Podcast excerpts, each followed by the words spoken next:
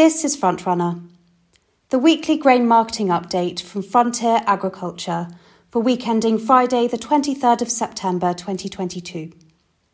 Presented to you this week by Sophie Powell.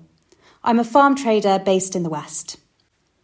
Before we begin, a word on markets and trading during this current time of intense volatility. Markets can move significantly in a matter of hours or even minutes, with spikes sometimes happening outside UK regular business hours. MyFarm is our free online platform which offers Frontier customers 24 7 access to market information, grain prices, and the ability to sell grain at a time more convenient to them. With a MyFarm account, you can see live global prices, market reports, exchange rates, and commodity pricing directly relevant to your farm, with options to set alerts and sell grain all in one place. To learn more, visit www.frontierag.co.uk forward slash myfarminfo. Links to more information about my farm are included in the description notes for this episode. Now let's get straight into this week's update by starting with wheat.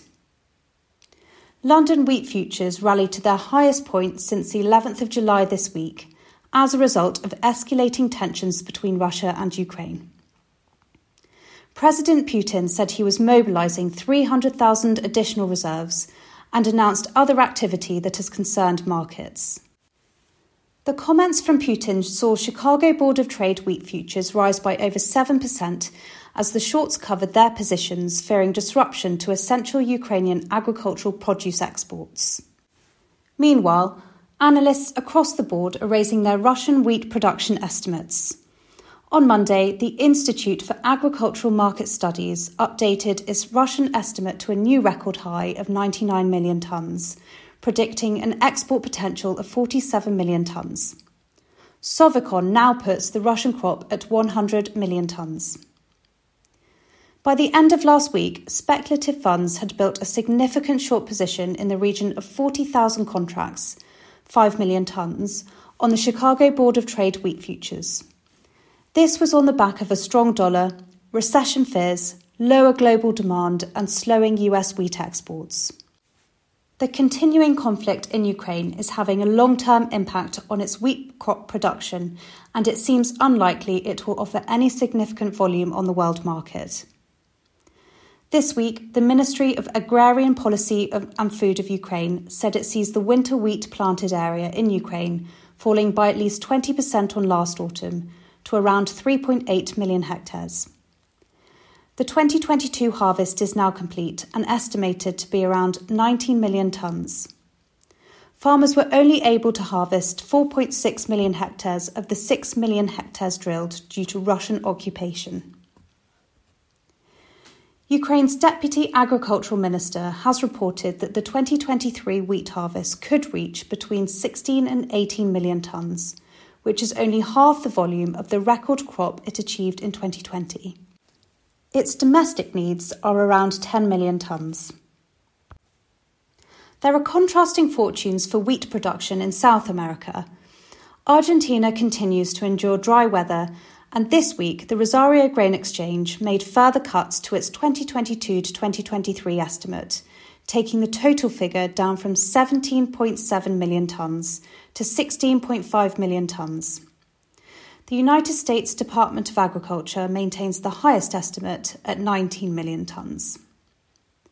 However, in Brazil, the outlook is very different. Leading Brazilian agribusiness consultant Safras and Mercado sees Brazilian wheat production up to 10.935 million tonnes. This is significantly up on previous year's total of 7.745 million tonnes. Currently, Brazil imports approximately 6.5 million tonnes annually, most of which traditionally comes from Argentina.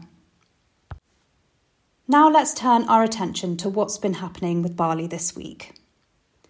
It has been a quiet week for feed barley, with complex global grain macros and uncertainty from the Black Sea region dominating the direction of the feed barley market.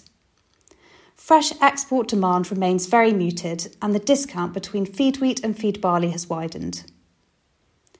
The malting barley market has also been reasonably quiet this week. the domestic market looks to be well covered, especially in the pre Christmas positions, with only merchant shorts as buyers. Malting premiums remain under pressure, which is prompting some to market barley that is borderline malting quality as feed to manage their risk. Taking a look now at oilseed rape. Rapeseed markets have closed out the week £10 per tonne higher than where they started on Monday. This is down to two primary factors escalating tensions in Ukraine, and fears for a smaller than expected Canadian crop.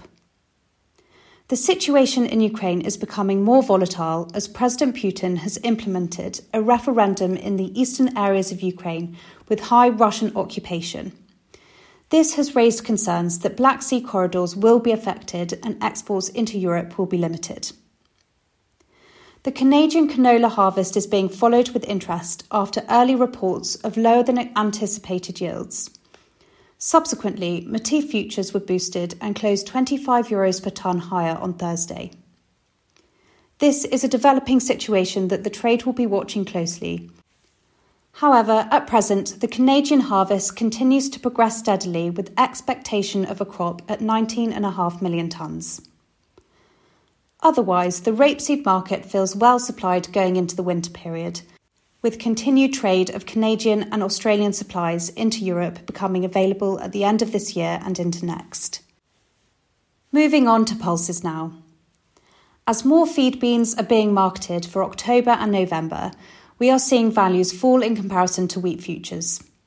This demonstrates that there is little demand currently for feed beans at their current levels. Predicting a return of demand is difficult, but exchange rates always play a role.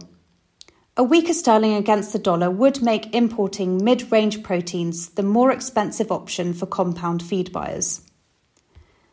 There is still minimal demand for human consumption beans despite weaker sterling, and given more aggressive pricing from the Baltic and Australia, there is less chance of seeing that demand return in the short term. And finally, I'm going to finish this report by taking a look at the fertiliser market. It has been another quiet week in the fertiliser markets as favourable weather sees growers busy drilling crops. The urea price has firmed in the UK once again, which is mainly due to current exchange rates. Ammonium nitrate prices have also firmed, which is due to the limited nitrogen options that are available and accessible within the UK. Many European factories that produce ammonium nitrate are still closed as a result of high gas prices causing material supply issues. However, Sustain is still very well priced against ammonium nitrate and offers an attractive alternative solution.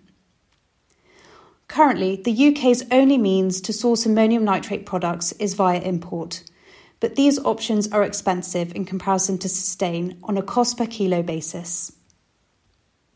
Polysulfate is another good value option as a sulphur source, especially for growers who have bought straight ammonium nitrate to fertilise their crops. The energy price cap may have an impact on operations for UK fertiliser manufacturers in the coming months. In the meantime, please speak to your Frontier contact for the latest advice and recommendations. After several weeks of most UAN suppliers running a POA position, this week, saw suppliers announce fresh offers on UAN for both autumn and spring delivery. Pricing is available on all grades across the portfolio, however, tonnages are limited. These new levels show a sharp price increase on previous offers as European UAN supply remains impacted by reduced production at manufacturing facilities. Suppliers therefore continue to source from further afield which incurs additional freight costs and varying vessel size availability. This limited tonnage offers growers who have secured a percentage of their tonnage for this season the opportunity to cover additional requirements, especially as cropping is confirmed and cereal drilling continues in some regions. Once these offers are sold, we expect to move into a prolonged POA period before additional volumes are sourced by suppliers. Demand for phosphate and potash remains steady, while growers are drilling and prices remain stable. With huge amounts of straw baled over harvest, it is advised to replace the nutrients that have been removed to ensure a profitable crop next year. Even at current prices, replacing lost P and K is an economical choice. please speak to your Frontier contact for up to date pricing. This was Frontrunner for week ending Friday, the 23rd of September. If you'd like help with any aspect of your grain marketing, please get in touch with us by visiting our website at www.frontierag.co.uk. Or if you're a customer, you can speak to your local Frontier contact. Don't forget, all Frontier customers have free access to online grain trading and live 24 hour market pricing through MyFarm. Links to more information, as well as to our blog and socials, can be found in the description notes for this episode. Thank you for listening.